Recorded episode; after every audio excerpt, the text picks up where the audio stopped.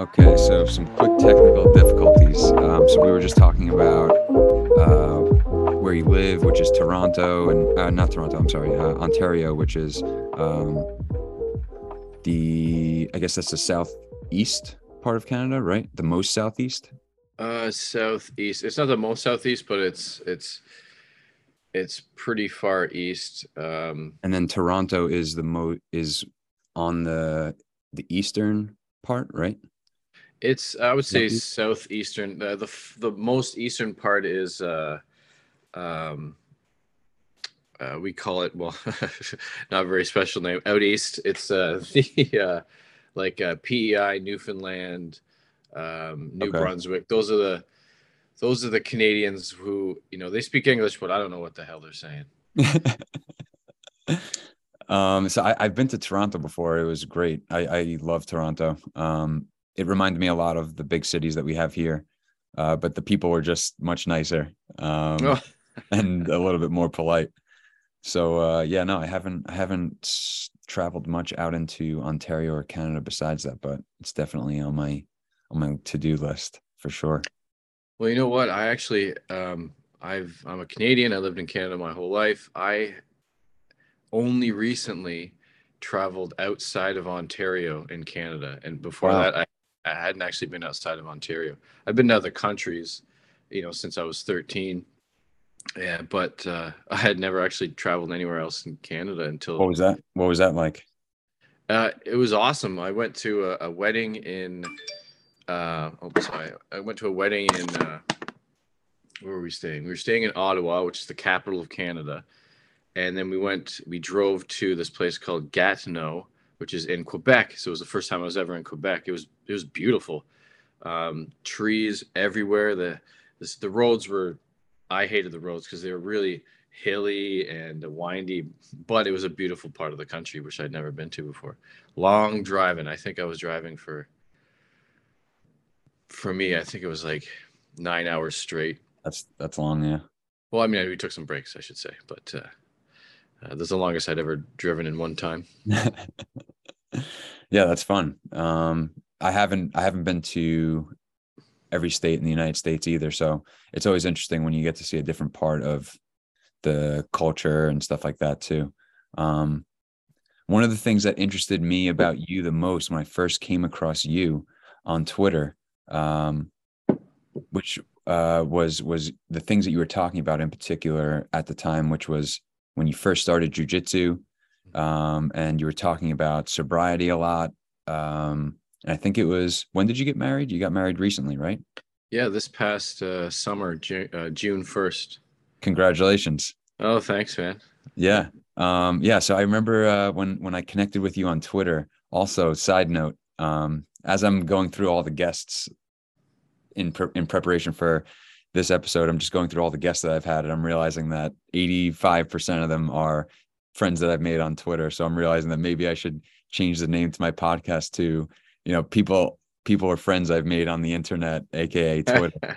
um, but it's it just turns out that the people that I'm connecting with are really interesting. So what interested me about you was um, how vulnerable you were, um, how articulate you were, and uh, and and how introspective you were and the fact that you were using um, social media and podcasting. You were coming out with uh, podcast episodes at that time and um, you were writing in your newsletter which you still do now um, or at least i've seen you still regularly write. So i just thought you were a really interesting guy and uh, i've always found sobriety and substance use and abuse a really interesting topic. Um, addiction and uh, you know substance abuse is prominent in my family and I think culture today. Um, so I think it's a really interesting thing to talk about. I think it's um, uh, just good to even get people's perspectives on because it's something that's very relatable and of the times. Um, and then and then as you're going i'm watching you go through your jujitsu journey and you're sharing a lot about your jujitsu journey and i can relate to a ton of it. And i'm watching you use jujitsu as a vehicle for life which i think is exactly what martial arts should should and could be used for um, for people like us that aren't looking to, you know, make a, a professional career out of it, right? Like we're considered probably more hobbyists, or you know, even when we're competing, we're we're just hobbyists. Like we're um, learning a martial art and just trying to have fun with it over time. Uh, so, tell me a little bit about um, your experience with sobriety and uh, you know what got you there, what prompted you to change your lifestyle a little bit, and then eventually how you came to find jujitsu. Sure. And I just want to say thanks for the kind words. Uh, I've never been called articulate before. So yeah, man, that, definitely. Especially the fact that you were able to podcast by yourself. That's tough. And and in your writing, that's it's it's clear. Oh, thanks. Yeah, podcasting uh, solo is is basically just talking to yourself and not caring if anyone's even going to listen. It's more of a I love to hear myself talk, I guess. um, but to uh, to what you were asking before, so um, before I quit booze and pot, um, I had been drinking. I I started drinking when I was 15 years old. Uh, I remember my dad used to get this uh, stuff called um, oh, I forget the name of it, but basically you would go to this this company and you say, okay, I want this type of beer. They'd make it for you, real cheap, but it's strong, and then they'd give you a whole bunch of two fours in these like uh, brown plastic bottles. Wow. And um, he had so many in there. My friends and I would steal like three because when we were that young, you know, we didn't really drinkers, but three would would get us going. And uh, you know, growing up, I had some. My parents were pretty chill in terms of uh, you know, they would go away to our. I was lucky enough to have a cottage when I was younger, or growing up, and my parents would go there often. So a lot of the time, my friends would come over to my house and we'd party. Yeah, yeah. Um, or if I go up to my cottage in the summer, you know, I'm there since I was since I was born. I, I went to my cottage every summer for four months, um, and it was very different than my life in the city. Uh, so I had friends. We could roam out. And say, okay, go have fun. We'll see you at dinner time, kind of thing. It was great. I hope kids have that these days. Uh, right. And uh, and we'd get in trouble. Not not bad trouble, not with the cops or anything, but we'd uh, go out in the bush. We'd smoke pot. We'd drink and just have fun. And those and those country boys up there, they they know how to party.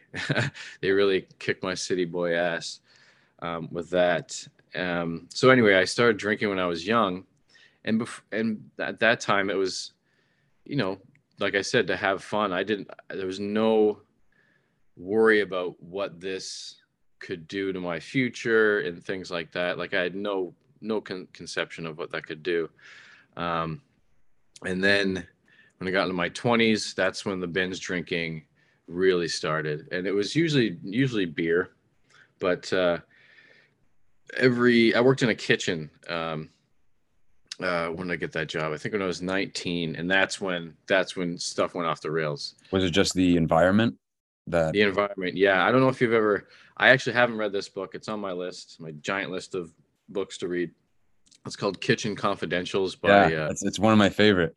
Yeah, uh, yeah. I, I hear so much. Uh, I've heard stories from the book, and uh, about you know drug use and partying and being drunk online or being on drugs online, and I I did all that.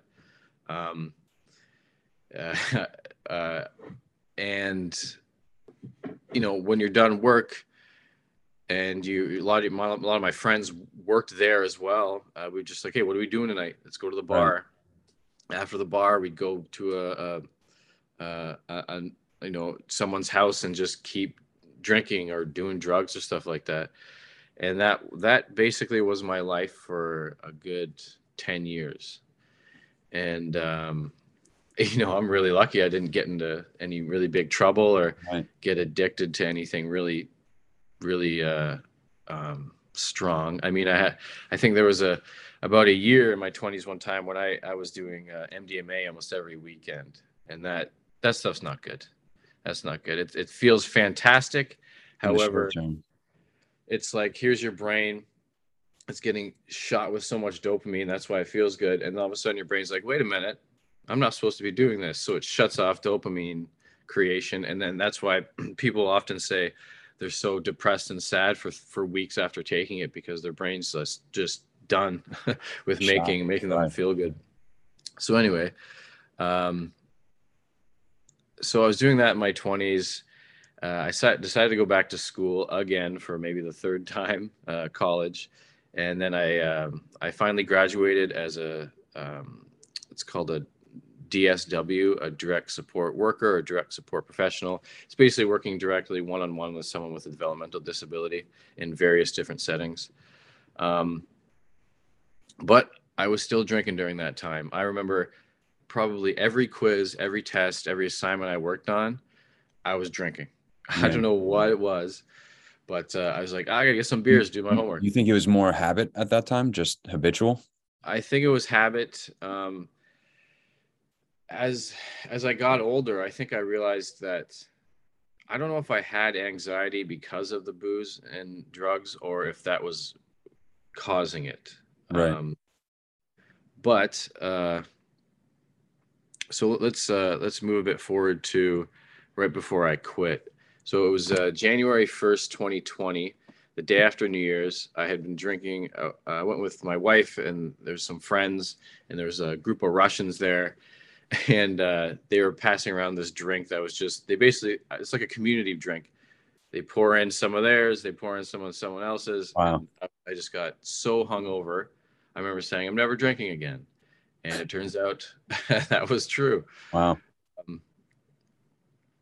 yeah i just i was just so sick and the drinking before that point um you know my relationship with my my family like my mom and my dad it, it was okay but we would get in some, some some heated arguments about just nothing about dumb stuff.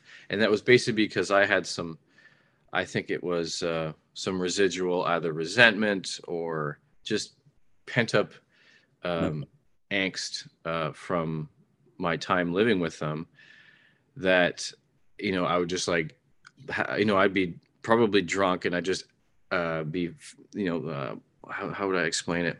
You know when you have like arguments in your head but no one's here? Yeah. you're like i'm gonna say Yeah. this to this and then when they speak i just snap at them. That happened a lot. And that's because i was under the influence of something. Uh, it was either pot or booze or both. And you know my relationship with my mom and dad was deteriorating. Like i wouldn't talk to them as much um, we get into arguments really quickly uh, and often. And it was uh, it was not good. So i quit pot because it was just getting too or excuse me i quit uh, drinking booze mostly beer actually. I didn't never really got into the hard alcohol which was thank goodness. Yeah, that's good. so anyway it was just i I don't know. I just i was like you know i'm going to try not drinking. And i wish i could say there was some special formula but i was like okay i'm not going to drink today. Because it was i was having a six pack like every day at least. Um and then i was like okay i made it a week. Let's see if i can go another week. And it was basically day by day week by week. Um and then a few months went by. I'm like hey i think i can do this. But I will mention that I I did have weed and pot to fall back on, Right. um, and use that as a uh, my new my new uh, my new best friend, and it actually my weed smoking and consumption went up exponentially. Like, Mm. um, I was smoking bong hits on, like every morning when I'd wake up to when I go to sleep, and that really affected my relationship with my now wife because I was very uh, I don't know if you've ever smoked a lot of pot, but it does make well, it made me paranoid. Not like you think there's a helicopter following you or something, Right. but more so it was like com- uh, inventing things in your head that people um, people said or Assumption. misinterpreting things, assumptions. Oh my god, it was so bad. And we would get into arguments about stuff that I thought she said or I misunderstood something. It was it was getting pretty bad, and um, so I went to a uh, my family doctor. This was uh, the summer of uh, how long has it been? I think it's been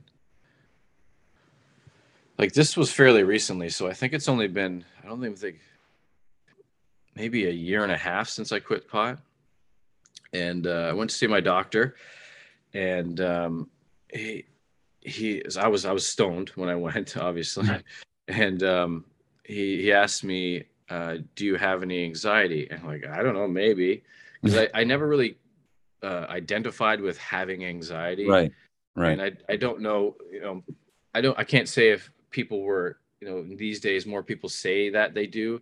Maybe just more people have anxiety and they're recognizing it or people are just using that as a um, a reason to i don't know. I really don't know. It's hard to explain. Right. i can really only talk for myself but i never really identified with having anxiety but he asked me some things about my parents and uh, i told him about, a situation that my dad had gone through when he was younger and how I found out about it when um, not directly from him, but indirectly by hearing my parents argue in the other room.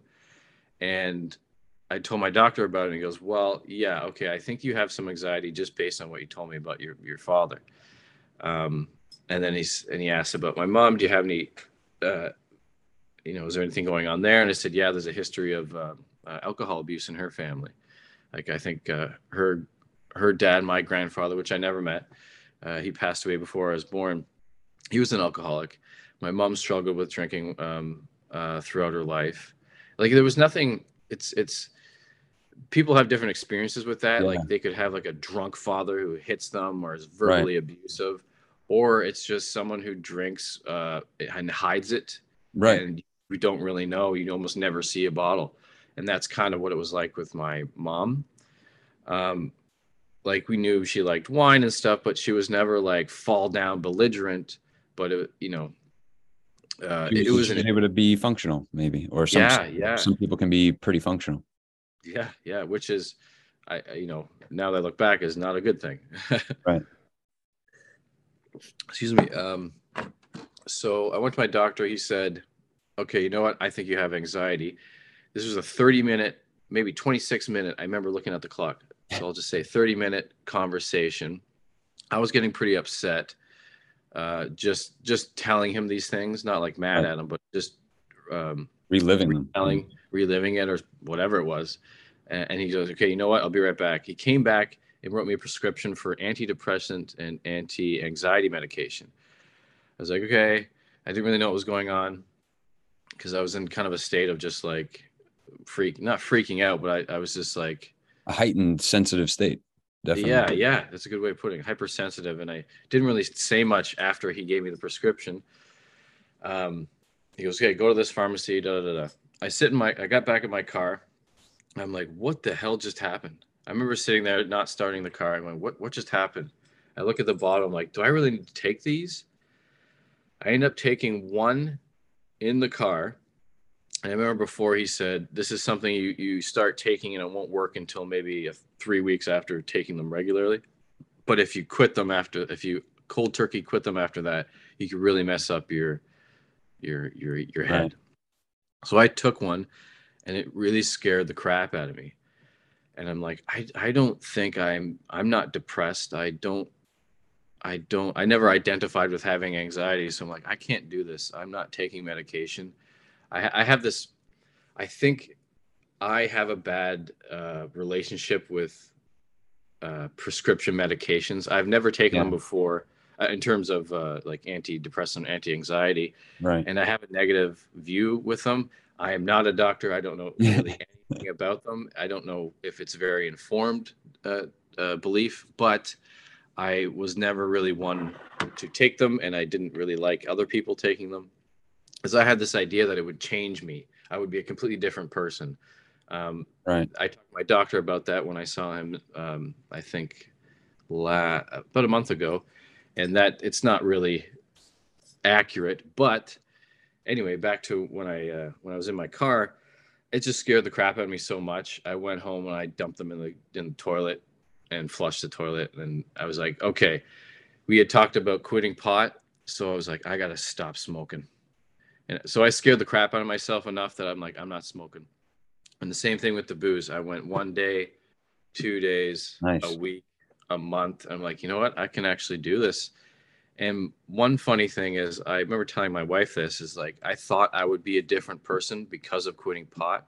I thought pot made me who I am. I don't know. Mm. I know it's a twisted way of thinking, but I'm exactly the same person. Right. I feel exactly this.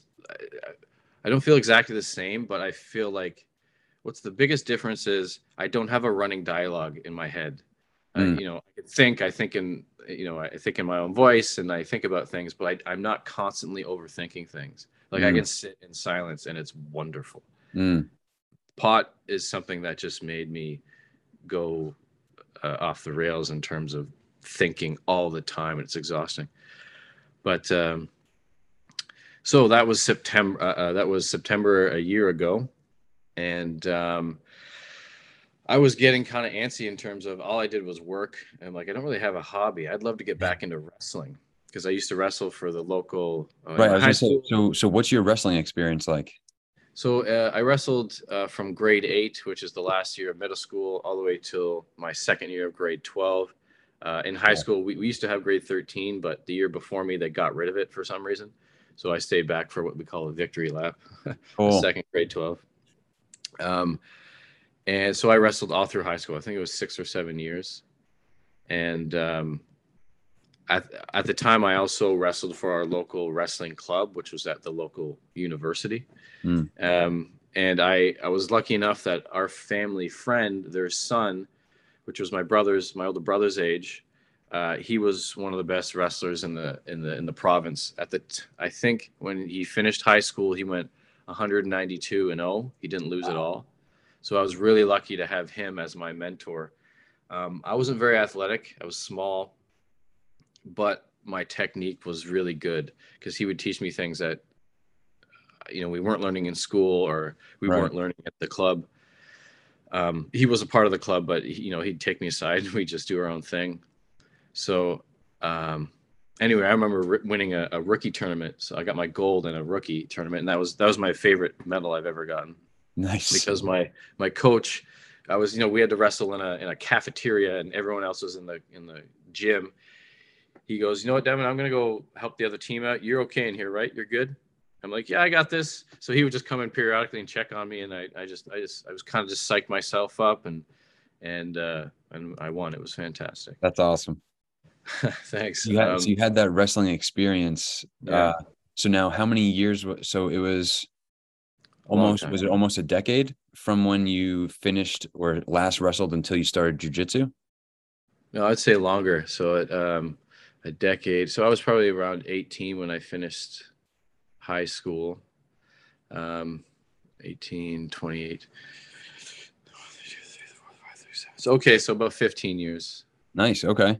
Long, so, so now, so now at that point, you said you're looking for a hobby. Um, yeah, I was that- like, you know, I really miss wrestling. I loved, you know, I've wrote, written about this, and I, I'm trying to, I was trying to figure out why the heck at 30 six years old what I want to go back to wrestling because it was it was so hard. Um, like my body was. It's hard on your body. Pardon? It's it's hard on your body. my God, yeah. and the training, the training was the hardest. I remember I was the kid. Uh, so after summer, we'd come back and we'd compete or start wrestling, uh, wrestling uh, that season. And every year, every year, I was the first and only person to puke after the, the very first warm up uh, or training session. I would always throw up, and that was the only one. but uh, so so this was September uh, a year ago, and I was like, I want to get back into wrestling.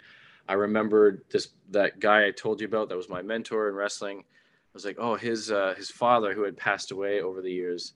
I th- uh, I think his mom. Uh, they were they were involved in the local wrestling club. Mm-hmm. I reached out to the to her she uh, or reached out to him. He said, "Oh, I think my mom might still be involved." I emailed her, um, and then she said, "Oh, I'm not involved, but here, why don't you email the head coach?" So I was emailing back and forth. I got a hold of the head coach and I said, "Hey, I don't know if you have a a, uh, a mature, um, or if you allow older people to come and join your club, but I'd love to try try out training again." He said, uh, under normal circumstances, I totally have you come in, but due to COVID, um, the school isn't taking out any or isn't allowing anyone from outside the school to come in. So, Right. so that was I was like bummer. So what can I do? Oh wait a minute. I remember back in 2017, I tried out for a jujitsu um, academy. I bought like 12 classes. I only went to 10 of them. I bought the gi and everything. But at the time, you know, I wasn't serious about it. I was Right. drinking and partying, and it was really hard to even do those first 10 classes. Yeah, man. So I was like, you know what? Uh, someone I used to wrestle with, she was part of this academy. Why don't I just give them a call and see if I can join? So I ended up calling the academy, talking to the head instructor. I name dropped that person who at the time I think was a purple belt. They ended up moving to a different city and continuing jujitsu in another, excuse me, in another academy. And he's like, "Oh, you're a wrestler? Okay, well you should you should level up in no time." So why don't you come in tomorrow and we'll get you set up. So I came in the next day. I signed up for a year membership, and uh, I was off to the races. Nice, man. So, so that was a year ago since this last September. Yeah, September 26th. So I'm just about what is that? Uh, uh, October, November, December, January. So a year and year and four months and a bit into jujitsu. So now, um, how's that hobby been for you? So before you started, you were looking for a hobby and you were looking for something. So, or, or let me, let me backtrack. How do you view your hobbies or what do you view the use case of your hobbies, um, as like, you know, like what were you looking for at that time? And then do you think you got that now after like a year plus in jujitsu? That's a fantastic question. Um, I don't know what I was looking for, but I'm pretty sure I got it. uh, I'm still trying to parse through why I. there- there has to be something about people who join jujitsu that love getting their ass kicked every week because that's what it is being a white belt that I've learned. Like it's so funny. Like I'm only a four stripe white belt, but I feel so much different than I, than when I first started with no stripes, even up to this, the second stripe, which the first two stripes I didn't really. I was su- super happy to get them, but I didn't feel like I really deserved them. right.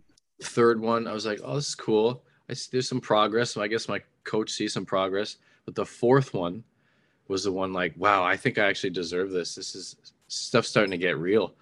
Um, but it's basically about getting my ass kicked and surviving and getting tapped less and less, um, which is still a lot.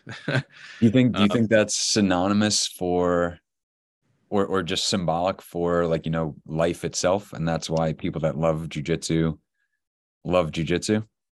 Yeah, I, I think there uh, there should be a meme about jujitsu, jujitsu folks about saying how much jujitsu is important to them and how it means, and it's a and it's a correlation with life milestones because it really is. I mean, people can join it for different reasons and do it for different reasons, but you know, I, I'd never done a martial art before. I did wrestling, but I don't really consider that a martial art. I feel it's more of a sport kind of Okay. thing, and um, the martial arts there is something that is it's um what's the it's an allegory like maybe that's the word to yeah, life yeah. Um because it's it's very it's very it's very black and white. You either get submitted or you don't. There's techniques that you can do to help you through a problem. Once you solve a problem which is either an escape or a, you figure out how to sw- the mechanics of a sweep or how to do a finish of an uh, of an attack it's very like oh okay i did that. I can do it again. Um, and it's and it's you know i haven't had any kind of aha moments where i was doing something outside of jiu-jitsu and i go oh this is exactly like jiu-jitsu it was more the other way around Right. um, I think the the biggest benefit of jujitsu is just for me is just having something to do, and there's something uh, special about putting your body through um, through just physical pain. Uh, It's fighting. We're fighting every week. I was gonna say, yeah, yeah, we're fighting. That's it. We're in a nice padded room. Uh, you know, we pay for it. It's, It's like uh, controlled it's a- chaos. it is controlled chaos absolutely like I, be- it's just okay i don't know how to explain this but i'm sure you've experienced this and I, I heard it the other night at an open mat. So we're trying to hurt each other. Okay, we're not trying to hurt each other, but we're trying to specifically hurt each other. Right. So, for example, um, I was uh, in the middle of like I was taking a rest round in an open mat, and this these guys beside me, one guy they were rolling pretty hard, and the one guy goes, "Oh, sorry, man," because I think he hit him in the head with like a strike or an elbow by accident. He's like, "Oh no, it's okay, I'm good. Let's keep going." So it's so funny that in the middle of fighting, someone will accidentally Yes. hit somebody and go, "Oh, I'm sorry, man, I didn't mean to do that," but then immediately try to choke them. I was gonna So say that that that happened to me yesterday in uh Yeah. at, at my open mat. I was someone was mount someone was on top of me and uh I looked to turn back into them and as I turned back into them to start shrimping and framing away, turned and my elbow was a little bit too tight and it clipped them right in their chin. And then I immediately stopped and, I'm, and I said same thing. I said, "Oh man, are you okay?" Like I and like I held his head and like I tapped his body. I'm like, "Are you okay?" He's like, "Yeah, yeah, yeah, I'm okay." and we just both tapped each other and we just continued trying to choke the shit out of each other right after that. It was I know it's it, it's incredible. The, the controlled chaos is the way it ex- you, is a great way of explaining it because within the chaos, something out of the rules happens, and you both acknowledge it. You go, okay, let's go, and then let's go back to the rules, which is still trying to break your arm and choke you. It's incredible. It's it's that kind of um uh that kind of uh oh man I, I wish I haven't really had a hard conversation. it's hard to explain. It's hard to explain. I have a hard time. I have a hard time myself explaining it, articulating it to people that don't train. And even the guys that I train with, I don't really get to talk about it like this too often because when when we're at the gym, we're training a lot of the times. And uh Yeah. when when people are maybe taking a rest around or they're chatting before or after a class, it's usually just like you know friendly catch up conversation, like community community based stuff. Uh, you know, joking around, teasing each other. Um, Yeah. but yeah, not often do I get to sit down and actually talk about the art or philosophize about it. But I, I think it's one of the best vehicles for anyone. I think men and women. Um, I'm seeing more women join my gym over the last year than the previous three years. So I would say that the rate of people in general doing jujitsu is increasing because I think there's such a human aspect to it that we've been missing for a little bit or that uh, people didn't know was accessible. Um, because th- striking martial arts are different. I trained the striking martial art for or from 20 to 25. And I learned a ton. I learned a ton about myself. Um, I became pretty skilled. I, I was confident in my skills, but it's different in the fact that when you're training, you can't really go 100% or close to 100% because your training partners, you want to see them the next day, right? Like, uh, same thing in jujitsu. We're not looking, we're looking to maim the person maybe or or like you know try to maim them or submit them but we don't want to hurt them to the point where they can't then come back tomorrow so the biggest difference with striking and jujitsu is that jujitsu you can get closer to that 100% like where you're you're really trying. You're like you're really pushing someone or you're really pulling them and you're really trying to squeeze a submission or um in striking you could do that with pads on or you could do it without pads on but the repercussions are so much greater. So the avenue or the outlet that I think jujitsu gives us to get close to that edge, to Mhm. really push, uh, I, think is super unique. That maybe when we get exposed to it as kids or have the opportunity to, like you were saying with wrestling in high school, I don't know if we're all mature enough to make sense of it or see that, even though we would benefit from it um, maybe as kids as we grow up subconsciously, but jujitsu as an adult, um, it's been one of the best decisions I've ever made for myself. I think I started when I was 28, just about to turn 29. So I, I was one of the older guys in my gym to start. There, it, there were a bunch of younger guys, but um, yeah, man, I, I can relate to a lot of what you're saying. The, the vehicle that it's been for me whether I'm aware of it or not, has Mhm. been amazing. Oh, that's great to hear. I um, you know, when I first started, I talked about it so much. I'm like, oh, you got to like anyone in my life, I got a chance to like, hey, you got to. I think it, I think that's also a, a jujitsu meme is like, it is.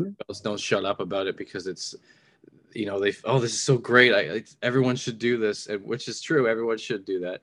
Um, do jujitsu. I talked about it so much that my wife ended up joining. Her her brother, nice. my my brother-in-law, ended up joining. Now he got busy with school and canceled his membership. Uh, here's a funny story. My wife, um, she super busy. She's got two jobs uh, and school, and she ended up uh, she was going to quit. Uh, I said, okay, why don't you come in with a class with me and we'll talk to the head instructor at the end and just say, you know what, maybe we'll put it on hold. We'll come back in the summer, or she will. I'm gonna. I'm gonna keep going for as long as I, my body lets me.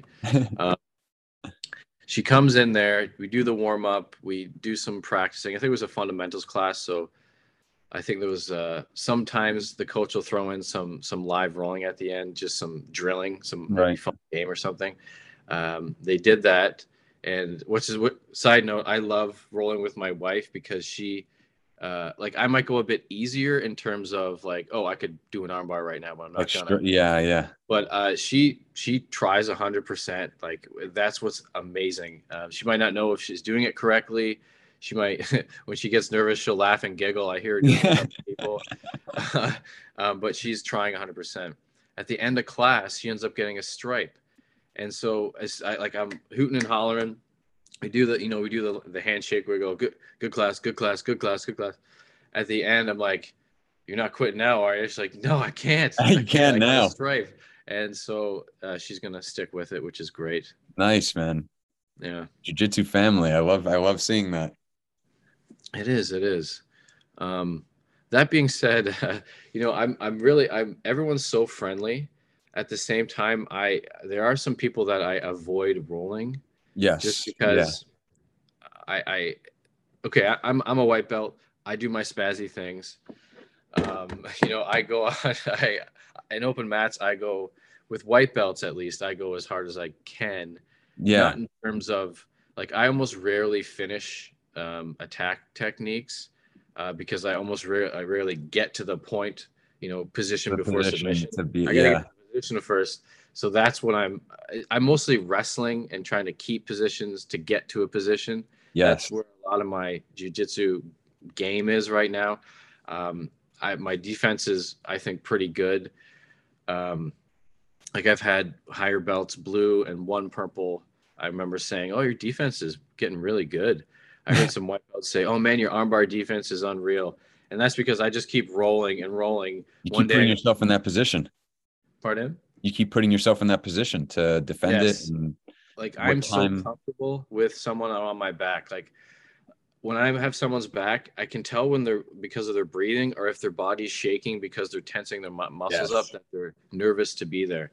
I am cool as a cucumber. I could put my hands like this and just lie back. Um, because I've been in there so long, I go, okay, this isn't that bad. Because most people, at least in our gym, most white belts, not a lot of blues, like no one's finishing from the back that often.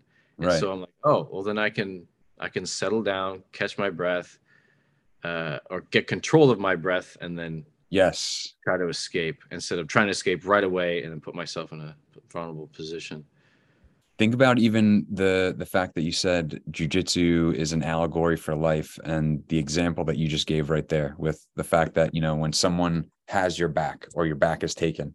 When your back is taken i would say that's equal to you know in life when you're when you find yourself in a in a shit situation and mm. you know your your back's in the corner. Um you've now been in that circumstance enough where you realize okay i i need to be in touch with my breath. I need to be present in the moment in order for me to act and respond accordingly.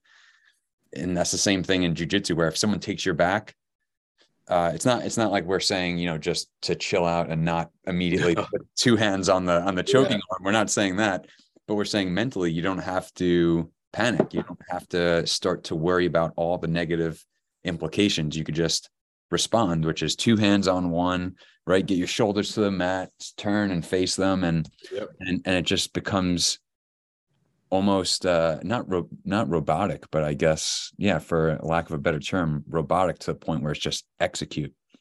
Mm-hmm. Um, I I love that. I I love thinking about that more and more as um, my jujitsu is advancing, and and still even even though I just got my purple belt, I still am I'm not finishing techniques too often. I'm not getting so many finishes. I'm still finding myself trying to just work on position. Like even when I was thinking about, okay, what's my jujitsu goal for 2023? Uh, I think it's just to try to maintain good position and maybe try to like punish in position a little bit before I then try to get a submission. Um, because I feel like if I if I'm hunting for submission before position, like you were saying, then that's equivalent to me in life trying to get to somewhere uh like you know without being present in where I am right now and like you know not being okay with where I am right now. So it's it's really cool using the martial art for that vehicle. Um so then even even more specifically, where do you see your wrestling helping in your jujitsu? Oh yeah. Um, oh, by the way, congratulations on the purple belt. That's thanks, man. That's amazing. Wow. I'm, I'm still trying to feel like I'm living up to it, but yeah, that'll that'll take some. Hear. Oh, that's yeah. I hear that often. A lot of people will will. I don't know if they'll admit it. Like, yeah, I definitely deserve this purple belt. Yeah, no, I. A lot I of people. Like, I, I feel like I could have been a blue belt for forever, and I would have been okay with it. You know what? I I I'm having so much fun being a white belt. I just wish I could just stay here, even though it would progress would be incredibly slow or whatever. I, it's it's so much fun failing. I know it sounds weird, but it's so much no, fun. it's true. Fumbling around trying to figure this out, but if you have fun with that, that means you'll probably stick around. One thousand percent. Um. Sorry, what was your question? oh, uh, how how do you see your wrestling Oh right, yeah. Supporting your jujitsu, like even even consider the the off the mats kind of thing, like um like the discipline, right? Like you had to have discipline in order to be a wrestler. Uh, oh, yeah. like so so. How do you think that's supporting you in your jujitsu journey now too? Um. Well, you know, when I was younger doing jujitsu, I had a lot of uh, help from older people uh, either older classmates or teammates to coaches that would I, I had a good support network whereas now as i'm an, adult um, i have to really rely on myself to uh, to uh, you know make sure my gi's clean make sure my mouth guard is clean make sure um, i got my everything packed before i even go make sure i have time and you know make sure my schedule matches up to when I can go. Make sure to stay on schedule.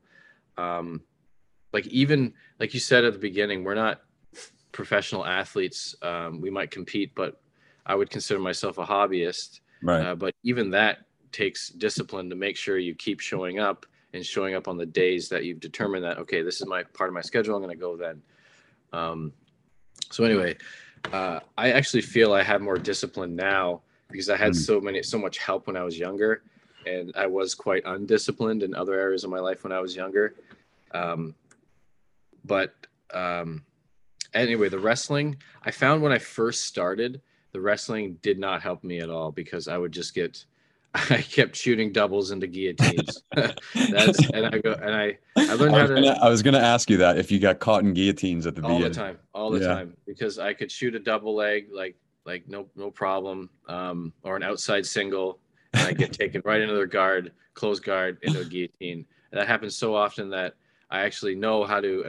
I don't mind being in a guillotine because I just I get onto the other side of them. So here's their head, here's my head, my body's across them, and so they're doing like a side guillotine, and, and it looks like I'm in side control. and then from from there you can get the you can get the uh, von von Flue choke.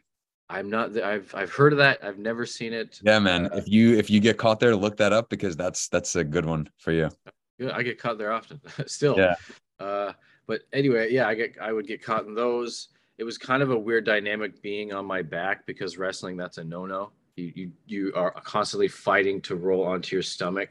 Right. To then try to uh, escape. You, or the goal of wrestling is to not be pinned, right? To exactly. not have your shoulders pinned on the mat pinned and um, there's also these this uh, these techniques called tilts so if i'm uh, if someone's on top of me or no yeah if i'm on top of somebody um, they're on the ground with their you see a lot of wrestlers they'll be uh, flat on their stomach like this yes yeah yeah and that's because if someone you know say example collapses your arm wraps around you and rolls you ever heard of a gut wrench yes so that's a full roll through that's two points but you could just if you wanted oh. to tilt their their shoulder past 90 degrees so they're like this and it's as soon as it's past 90 degrees if you hold them there and the ref goes one two three four five two points Wow. So if their shoulders go towards the mat past 90 degrees and you hold them there, that's two points. So I used to do that a lot.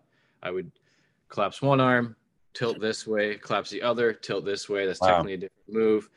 Both arms this way. So I could double leg down to a bunch of tilts and you could win 10 nothing wow. quickly. Uh, so that dynamic about uh, having your back exposed on the mat was a huge uh, wake up call to me. Uh, and especially even like fighting from your back, you feel very vulnerable because yes, it took me a while to learn that uh, if uh, my guard uh, and they're in my guard or open or closed guard, it's it's a neutral position. Right. You, you, always uh, or I always thought if someone's on top of you, at least if you know my legs are wrapped around me, you know they could. Uh, that's a dominant position. They could throw strikes. That is true, but right. jujitsu you can block that. Right. Wrap them up. Um, so, okay, so at the beginning, the wrestling wasn't that good, but now that I've, I, I'm a little bit better at jujitsu. Um, my wrestling has certainly sh- uh, shone, shown, uh, shined through um, in terms of. So if I'm trying to pass someone's guard, yes, I'm I'm good at pinning, uh, pinning in order to um, get to side control. Or actually, now I'm finding that that's just too much work. I'm going to go right into half guards and boot my leg out however I can, trying to slow things down. Um, but I also have a bad habit of getting caught in triangles and arm bars because the wrestling stand, forward motion, bending over. Yeah. Right. Um, you know, in, wrestling, you're not supposed to bend over so much so you can use your back and keeping your head up. But um, I have to be careful because I tend to reach a lot and I'll mm-hmm. get caught in spider guard or lasso guard, and then I'm like, I don't know what to, what to do. you guys do um, you guys do mostly gi, right? Uh, we do, but I go to. I, I was gonna say I saw you speaking about possibly doing more no gi. Oh yeah, I, I do no gi uh, at least once a week, which we only have two classes of no gi. We only have one instructor that does it. Um, one's on Friday night at like eight o'clock. It's a bit late or seven o'clock, something like that. Okay. Uh, but I try to go every Wednesday. Uh, this is before the Christmas break, but coming back up to the schedule, uh, I'll do Monday, Wednesday, uh, Friday, and Saturday. Oh, nice. That's good. That, that's, that's what I try to do. At least Monday, Wednesday, and Saturday is what I what I'll probably end up doing. So Monday gi, which is the advanced class. Wednesday advanced gi um, or advanced class with gi and then no gi right after. And then saturday is an all levels class followed by a um, open mat. So that's basically my schedule there. Nice. That that's good. That, that that's a lot of time on the mat. That's great. I wish i could go more. I could go more. My my body's still letting me do that so. Yeah. I was gonna say it, it takes me a, it or i would say it took me about uh, about a year to a year and a half for my body to just get used to being sore all the time. And and and I was trying to go 3 to 4 times a week. Um and and I was pretty regular with going 3 times a week. Every now and then maybe twice a month or once a month I was able to get in that fourth class. Mm-hmm. but yeah man it took me about a year and a half to just or I, I don't know. I, I don't think my body's ever felt hundred percent since. Like there's always there's always something like right now the right side of my neck feels super tight. So like I feel like my head is tilting this way. I'm like that that Brad Pitt meme from uh, I forget what movie it is, but where he's a soldier and he's like yelling at people and he can't turn his head to the side. Oh. He has to like turn his body. Um, yeah, my my body's been beat up ever since, but it's kind of I don't know if I'm just getting used to it being beat up or if my body is actually becoming more conditioned to where I feel better now than than when I did at the beginning uh, of my jujitsu journey, or if it's just that I'm training um like less spazzy. I don't I don't really know what it is, but I, I think it gets better. I think it gets better over time if if we do it intelligently. That's true. I, I laughed when you said body getting used to it because I think the first, I don't get as much now, but the first year uh, from grabbing the gi so hard, like a death grip, I'd wake up and I couldn't, I couldn't bend, bend my hand. The first hour I woke up, I could barely do this. And it was, it would just be stiff all day when I make a fist. So I'm, I'm sure your school being a big uh, or a pretty big gi school, um, you guys have a lot of guys with the, the finger tape? The yeah, yeah, right. Yeah, I think that's that's interesting. I, I don't think I'll ever tape my fingers. I, I I I hope I don't have to get there. Yeah, yeah. It's usually the older guys. I, well, they're not that much older than me, but uh, yeah, it's it's. And I see. I've seen some feet, them fingers tape. Yep. Oh, sorry, toes, uh, which I thought was interesting. Um, they look pretty hardcore. They look like a like a fighter when they when they have their hands taped and things like that. So now, so now jujitsu. So now you're going to jujitsu a, a ton, um, and you're trying to make it a regular practice. Where do you think in your life that that kind of uh, I, not like fill a void, but like you know, where do you think that some having something like that in our lives can help us to maybe not fall into the behaviors that we were talking about before, which is like you know substance abuse and uh, mm-hmm you know maybe not using our time as widely or or wisely as we can it's like do you think all people need something physical like that? Or do you think um, we're just interested in in jujitsu enough that that's become a good discipline in our lives? Wow interesting. Um, i think everyone would benefit from something like this. Um, even people that might not be physically able to do jujitsu, um, you know, there's there's uh, um, so anyone that's physically able should try a jujitsu class. Right. Just give it a shot. If you're if you're not physically able, although for example, there's someone I follow on Twitter, two people actually, um, that have uh, cerebral palsy, and they're both. One guy just got his blue belt or something. Wow. Um, and so there's oh, there's if you can find a gym that's accessible and that would be down for that, even if you're not physically able, give it a shot. Um, but there are other things like sledge hockey. Have you ever heard of that? No. So this is uh, so people who use a wheelchair, um, they would do something like this. Uh, so they're put in kind of like a sled that has skates on the bottom, and they have these little tiny sticks, like little hockey sticks. But at the end of the hockey sticks, at the butt end, are little spikes, so you could pull oh, yourself wow. down the ice. So that's pretty that, cool. Anyway, that's, yeah, it was it's super fun to watch. Um, anyway, there's I think if you're if you're able to, you should try to do something physical that that's part of a league because I think um, I think you know, I, think I, that, I, think that's a big part of it. it do, you, do you mean like yeah. the the competition aspect?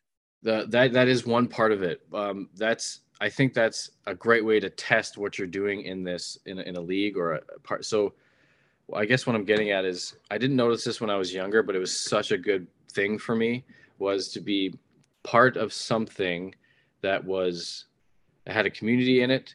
Mm. You hmm. could learn things that were very okay. If you do this, this happens. If you don't do this, this happens. There's no really. I don't want to say there isn't nuance because if you're really good at something, you can find the, the yes. details of things and play with them. But in terms of someone who's new to a sport, I think it's great because there's a community, there's meaning involved, there's winning and losing, there's there's always something to look forward to. Yes. And you can do it for years and there's always something new. There's new people, there's new things that can happen to you.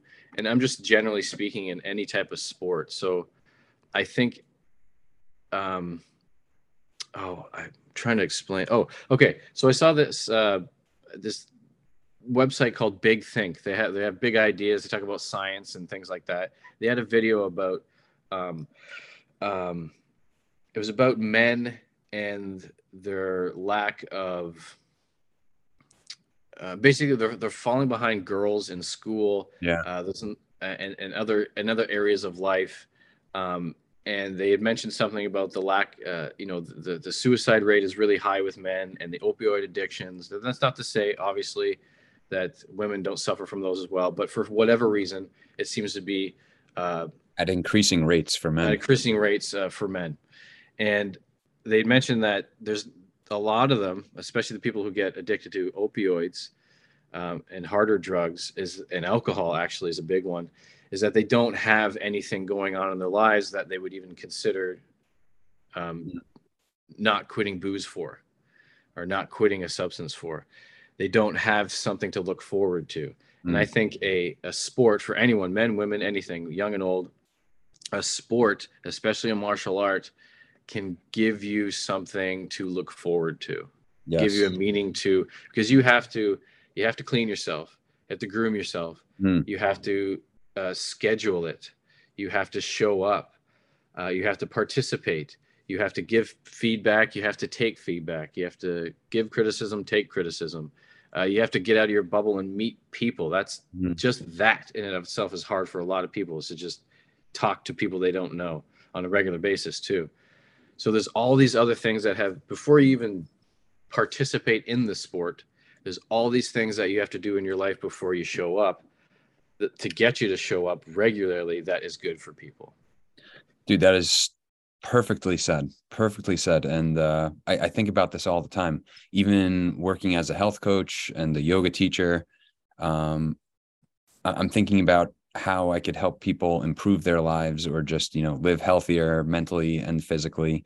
And it all is uh, in in relation to being involved in a community, being involved um, towards a or having a purpose that's greater than yourself, right? Like maybe working towards something greater. And um, I, I've experienced that in jujitsu as the martial art and in the community that the gym creates and um, the the opportunity for competition in the gym with your training partners and uh, the, the the greater level of competition when your gym then travels to uh, another place to compete against other people and other gyms.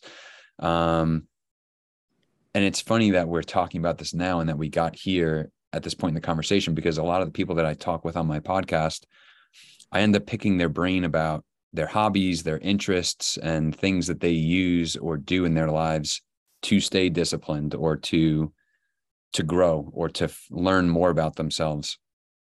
And a ton of it revolves around something of interest, uh, something that get gets your body moving moving or helps orient your mind, um, something that involves community with other people, like you're talking about, where you have to interact with other people.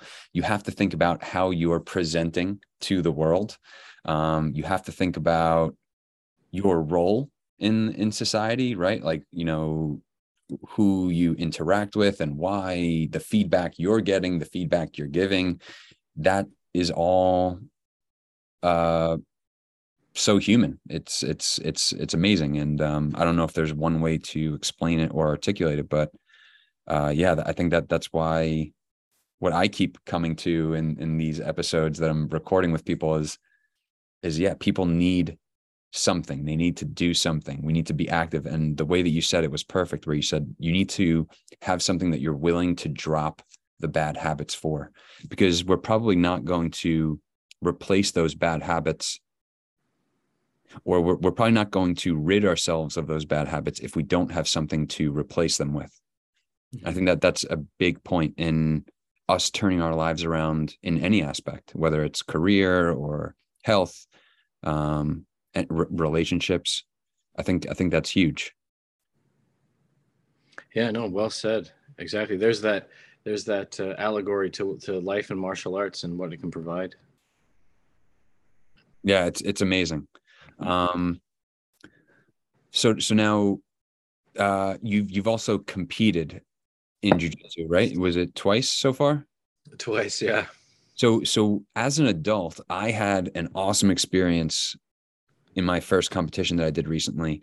And afterwards, I didn't even really think about my performance as much. I was just so taken back by how amazing the whole experience was. Just being there in the morning from weigh in to having your teammates there with you. As as they're in their match you're cheering them on and as you're in their match they're cheering you on. And you're seeing people get awards you're seeing like you're you're just seeing a full spectrum of uh something that i that we would experience as a kid competing in sports but um we never really get to experience as an adult. So what has that been like for you? What like you know your competition experience uh like you know just from the build up to your competition and then competition day that's a that's a good good question. I um and I, I, was smiling when you were saying that because I've I've experienced all that. You know, cheering louder for my teammate than yes. you know being more excited about watching them fight than myself. Um, so competing as an adult, you know, I was I, I'm I'm used or I was used to the whole atmosphere of training, uh, getting up early, driving to a tournament uh, from wrestling. My dad used to drive me super early to places just outside of the city that we'd go for tournaments for. And there, there's this, and I experienced it uh, as an adult as well uh, I, at those, excuse me, those two competitions I went to for jujitsu. Is that there's this buzz. Mm. You can almost hear it because there's people talking all the time, but there's this buzz. This the atmosphere is. It's like. Um, it's almost like when I was young and I'd go to my first music festival. There's all these things going on at yes. once, and you're like, "Oh, what do I? What do I want to look at first? what do I want to experience first? Um, and I almost, I still have that at these competitions. The first one for sure. Um, I had this feeling of like, I cannot believe I'm in a jujitsu, a martial arts competition, and I'm 36 years old. Mm. What is going on here? This is exciting. Oh my god! look at all these people in gis um, you know the uh, yeah like i'd walk in i see people standing near the podium getting pictures taken with medals i'm like this is this is what i this is what i want this is great and i just showed up i haven't even done anything yet right uh, the uh so that is so much fun and then you know finding out where your teams set up all their stuff so you can go say hi to them and say okay who, who's competed or who's competing now when are you competing so i can watch and cheer you on and stuff and uh, one of my favorite things is watching someone I roll with in class and go, "He does that to me." Yes, he got that triangle on me uh, yesterday. it works in real life. It works. Um, it's it's so much fun seeing people you you you uh, like. There's there's some higher belts. Actually, most of the higher belts at my gym I don't roll with. I don't know if it's the same where you're at, but uh, I think because the higher belts have known each other for a long time and the white belts are new, so they kind of have that to connect right. with. That they physically kind of um, they find their spaces on the mat. So the higher guy, the higher belts are usually down here. The white belts are usually down Definitely. here. We intermingle an open mat, but it's usually um, I wouldn't say separated, but I would say I'm more um, social with the white belts. Right. Uh, but at the tournaments, it's great. I get to talk to the higher belts that I might not talk to as much, and get to see them in their regular clothes. Yeah. Uh, which is fun. And this, um, ah, it's it's it's this. I'm getting excited just you, talking. Were you, were you nervous before your match?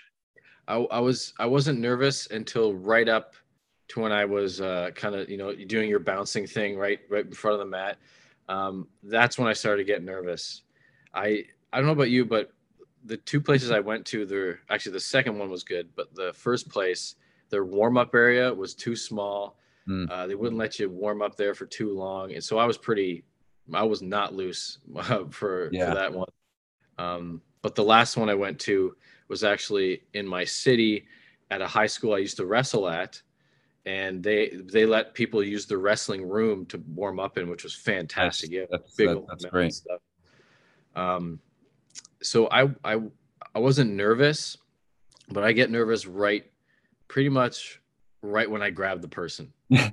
and when I it was the same with wrestling. As soon as I grab them, I know how I'm gonna I know how well I'm gonna do. And like so there was people I would grab and I'm like, okay, they're a bit loose. Uh, they're kind of going where I'm pulling them. Okay, I'm gonna have a good time. Right. Someone grabs me and I they do that to me. Like they pull me, I go where they where they're pulling me. I go, okay, this is gonna be hard. so I don't really know how well I'm going to do until I grab the person.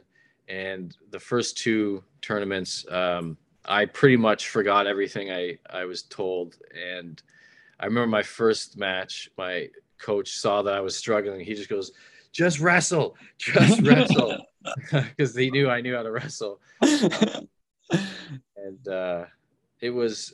I remember looking at the footage, and it was it was eh, you know. Hey, you, you did it, and uh, any anyone That's the that- thing. Yeah. Yeah, I was Just saying competing, anyone I- that anyone that I Yeah. saw after told me, "Hey, it doesn't matter how you did. Like you showed up, you competed, and that's that's all that matters." And and that's and that's really what life is. It's just show up and compete. That's it. Like you'll be happy that you competed. I the second I lost my my match, my last match, um, I didn't give a shit. I was like the guy raised the other guy's hand and I'm like, all right, I, yeah, I don't care. I, I put my I put my all into that. I I tried my best. I now see holes in my game, and now I can show up to training and work on those. I now have uh, a focus. I have I have a, a way to plan now. Um, if anything, I've been more fired up since that loss. Not in a bad way. Not in like a like a redemption kind of way. More of just uh an authentic curiosity to continue to expand. Um, how, how did you feel after your competition? Uh, after the first one, I felt fantastic. Like I remember even shaking the guy's hand, uh, and I was like, "Good luck, man. Good luck in the rest Yeah. of the, the matches." Um, and I genuinely meant it. Um, my goals, I think, for a white belt, and this is to any white belt listening, is that your goal should not be to win, get ten points and win a match. If you think you can, I mean, that mindset is fantastic. Um, and if you're athletic enough, maybe if you're uh, in the adult um, division and you, you you have that in you, sure, go ahead. Uh, but someone like me, who in the master division, white belt, never competed before in jujitsu, I think what helped me with preparation to uh, compete was having realistic goals. Was basically okay. This is my training schedule. Hmm. Show up to that. Uh, practice these moves, which I didn't end up doing, but I, I just just creating goals and realistic expectations f- to compete really helped me. So I I didn't think at all about winning. That's Just that's signing up, signing up for a competition was one of my goals. I signed up, check that. Um, making weight. This is a tough one. I I lost weight, but I don't I don't think I'll I'll do that again. I I considered losing weight for this upcoming tournament at the end of January, uh, but it's not fun. I'm not No. a I don't get paid for this, so No. I'm thinking, well, why why am I trying to lose? I think at one point it was 10 pounds. I'm like, this is I got stuff to do. I don't I, I like eating. I don't want to I don't I don't need to do this. Um, so anyway, for the first tournament, gaining or losing weight was a goal. I made weight. Um, so just signing up and making weight were two goals that I, I I did. I'm like, that's awesome. That's however I do is how I do. I I signed up That's for a tournament. That was my goal. Um, and then the next goal was to survive, to not get choked out by a stranger in front of a bunch of people or get my arm broken. That was a big goal is to not like I don't care if he beats me a hundred nothing. Right. Do not get do not get into a position of a submission. And that I almost did. The guy was in the closed guard. He had a nice cross choke and he was trying to finish it. And I didn't even know this was a defense at the time, but his elbows were going out and I just was pushing them in. Yeah, I yeah, had no yeah. idea what to do. Uh, and thank God the timer went. um, but I survived. So showing Nice, up, making weight, and surviving, those are good goals. And it'll, it'll take pressure off yourself to have to perform to some like unless you're an athlete. Okay, sure, make make uh, you know very specific goals. But uh, I had the same goals for the second tournament. Uh, now my new goal was to score points. Now, unfortunately, that didn't happen, but that's still going to be a goal of mine now is to show up. Um, Nice. I'm going to make weight because I, I'm I haven't switched divisions again, but I'm going to switch back to the 170 pound. Uh, I changed it to 155, so I was going to lose seven to 10 pounds, but I'm like, I'm not doing this. It was just Christmas, and we were my school was off for a couple weeks, so I don't have that training in there. Right. I'm like, you know what? Why am I doing this to myself? I'm just I want to enjoy these last few Yeah. weeks. So I'm going back up to the 170. Um, side note: It's very strange. This tournament goes from 155 to 170. There's no 160 or 165, which would be perfect. I was gonna say the the tournaments here that or the competitions here are the same. They're it goes 155, 170, 185, 200. Mhm. Um and then uh two or no, 205 plus or no, then it's like 225 plus.